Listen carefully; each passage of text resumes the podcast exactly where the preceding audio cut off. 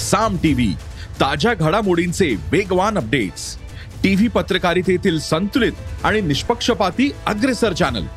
मनाचा ठाव घेणारे अनेक सेगमेंट्स अनेक वार्ता प्रकार अनुभवा नव्या जगाची नवी स्पंदने साम सोबत. भेट द्या साम टीव्ही डॉट कॉम या वेबसाईटला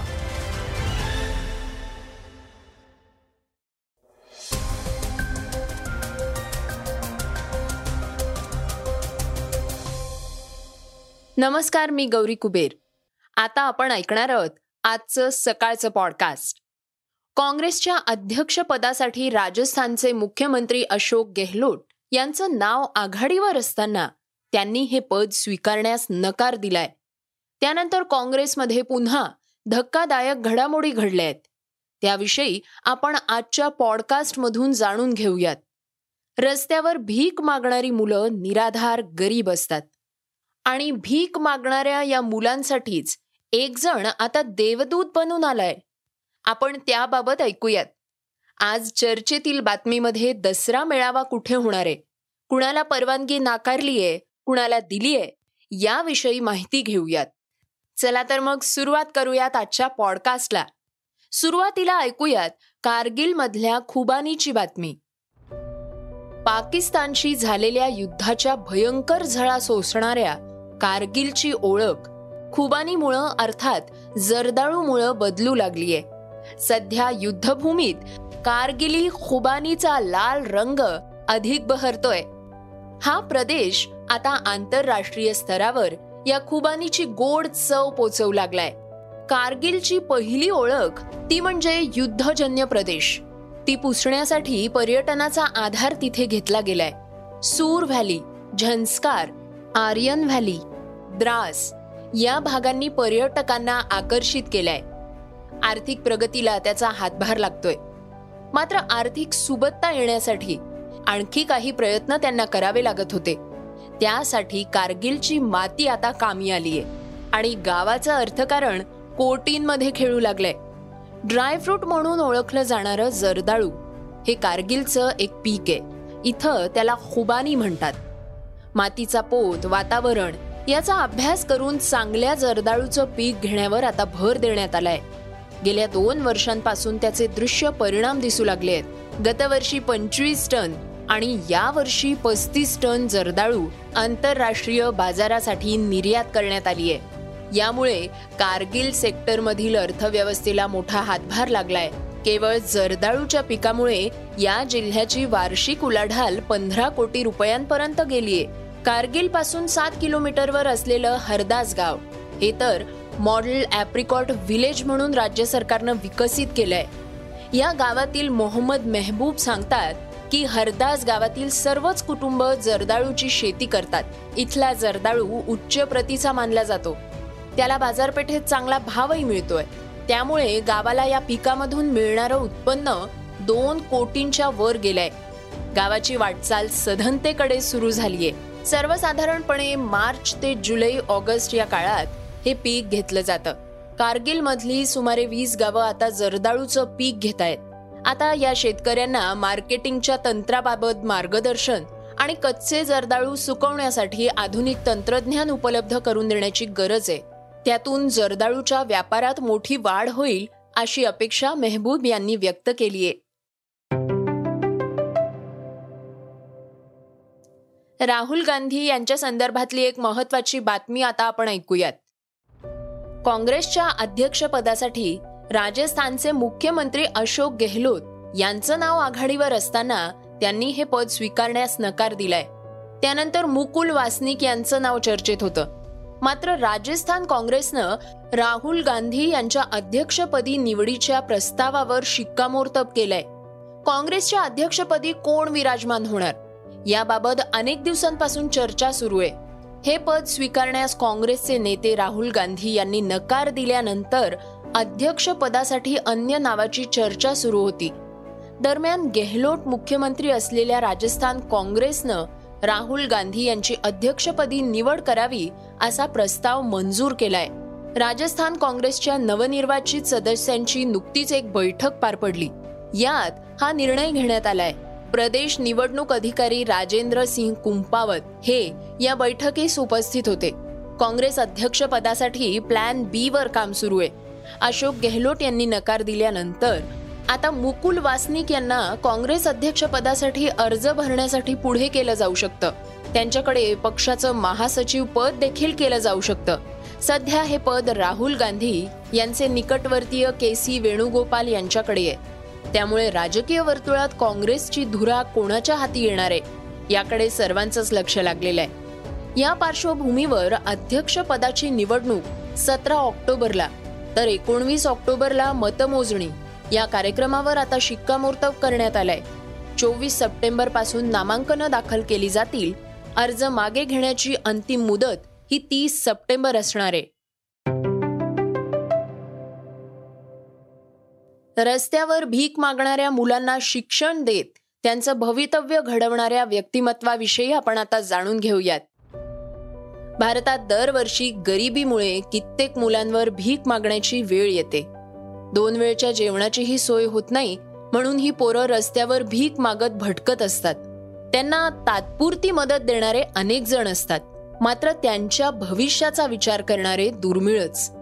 एका व्यक्तीला हे चित्र बदलावं असं वाटलंय. हे काम करताना आपल्याला कोण काय म्हणेल याचा विचार त्यांनी केला नाही.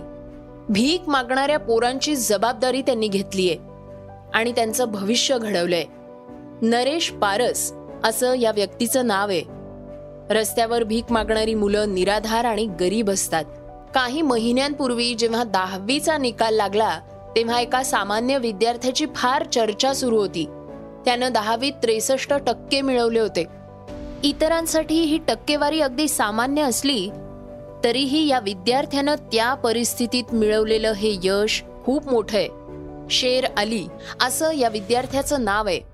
नरेश पारस यांनी शेर अलीच्या आयुष्याला वेगळं वळण दिलंय. त्याचबरोबर इतर अशा मुलांना नरेश यांनी शिक्षणाची दारं उघडी करून दिली आहेत. उत्तर प्रदेशच्या आग्रामधील इंदिरानगरच्या मारवाडी परिवारातील अनेक गरीब पोरांना नरेश यांनी शिक्षणाचे धडे दिले आहेत. त्यांचं आयुष्य सुधारलंय. एवढंच नव्हे तर आर टी आयच्या मदतीनं त्यांनी अनेक बेपत्ता मुलांचा शोध लावत त्यांना त्यांच्या आईवडिलांकडे सोपवलंय. उत्तर प्रदेशमध्ये एकही मुलगा अशिक्षित राहू नये असं त्यांचं स्वप्न आहे. आणि ते एक दिवस नक्कीच सत्यात उतरणार असा त्यांचा विश्वासही आहे. अत्याचार किंवा लैंगिक शोषणाच्या बळी ठरलेल्या मुलींना न्याय मिळवून देण्यासाठीही नरेश यांची ओळख आहे. वैश्या व्यवसायात बळजबरी पाठवलेल्या मुलींनाही या व्यक्तीनं त्यांच्या कुटुंबियांपर्यंत सुखरूप पोचवलंय. काही दिवसांपासून सोशल मीडियावर नरेशच्या निस्वार्थ भावनेचं आणि कामाचं कौतुक होताना दिसतंय. त्यांच्या या कार्याला अनेकांनी सलाम केलाय.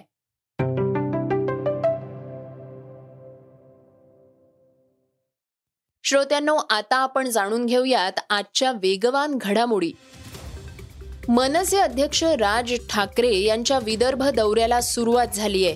त्यांनी नागपुरात पदाधिकाऱ्यांची पहिली बैठक घेतली आहे आगामी निवडणुकीसाठी तयारीचे आदेश त्यांनी कार्यकर्त्यांना दिले आहेत ऑपरेशन नंतर त्यांचा हा पहिलाच दौरा असून आगामी स्थानिक स्वराज्य संस्था निवडणुकीच्या पार्श्वभूमीवर राज ठाकरे विदर्भात कार्यकर्त्यांसोबत बैठका घेणार आहेत. आगामी निवडणुकांसाठी स्थानिक पातळीवर पक्षाची मोर्चे बांधणी करा. लवकरच विदर्भात येईन पण तोपर्यंत पक्ष नीट बांधा. आपल्या पक्षात बदल निश्चित होणार असून पक्षात नवीन ऊर्जा आणण्याचं काम आपल्याला करायचं आहे असं राज यांनी म्हटलंय. अमरावतीच्या रस्त्यांवर खड्ड्यांमुळे सध्या अपघातांचं प्रमाण खूप वाढलंय. या अपघातांमध्ये पुढला क्रमांक आपला तर नाही ना?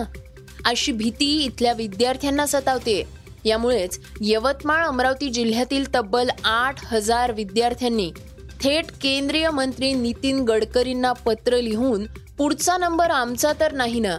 अशी विचारणा केली आहे आणि या रस्त्यांच्या दुरावस्थेकडेही लक्ष वेधलंय.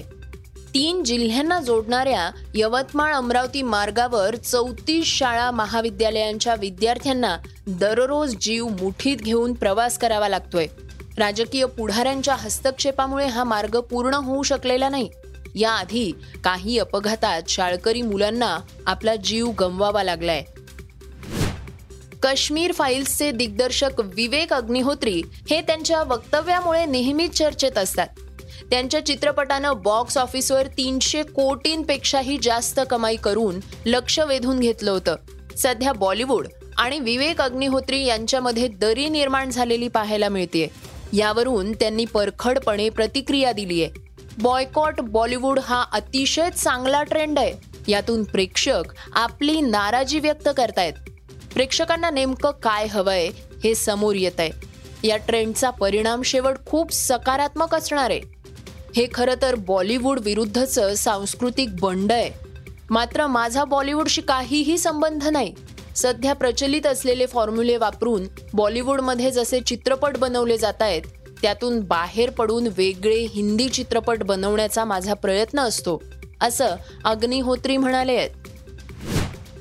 भारतीय खेळाडू नवदीप सैनीच्या दुखापतीमुळे भारत अ संघातून बाहेर पडलाय.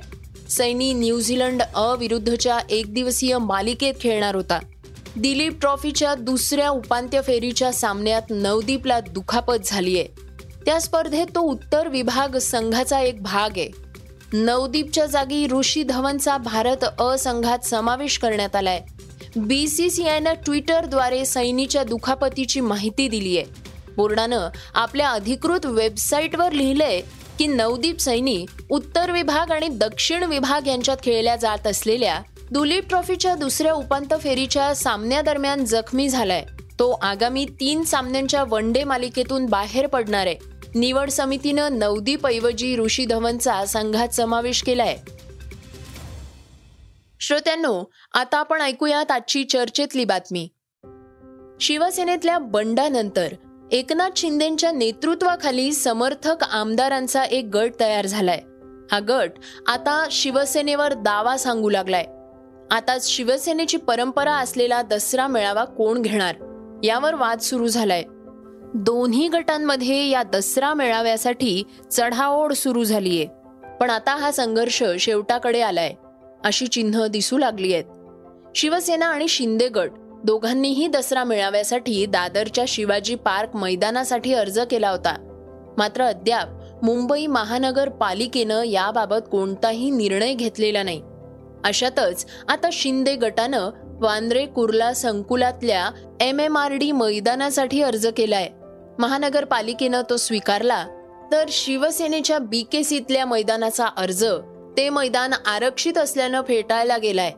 शिवसेनेच्या स्थापनेपासून दादर इथल्या शिवाजी पार्कवरचा दसरा मेळावा घेतला जातो. मात्र यंदाच्या बंडाचा फटका बसल्यानं अद्याप दसरा मेळाव्याबद्दल काहीही निर्णय घेण्यात आलेला नाही. शिंदे गटानेही शिवाजी पार्कवर दसरा मेळावा घेण्यासाठी अर्ज केलाय.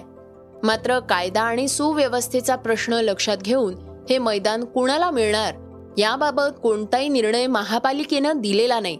त्यामुळे आता दसरा मेळाव्याचं काय होणार? हे अद्याप गुलदस्त्यातच आहे. श्रोत्यांनो हे होतं सकाळचं पॉडकास्ट उद्या पुन्हा भेटूयात. धन्यवाद. Research and script Yugandhar Tajane.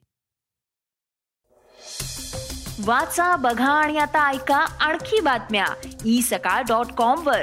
तुम्ही हा पॉडकास्ट ई सकाळच्या वेबसाईट आणि ऍप वर सुद्धा ऐकू शकता. विसरू नका या पॉडकास्टला आपल्या आवडीच्या पॉडकास्ट ऍप वर सबस्क्राईब किंवा फॉलो करायला.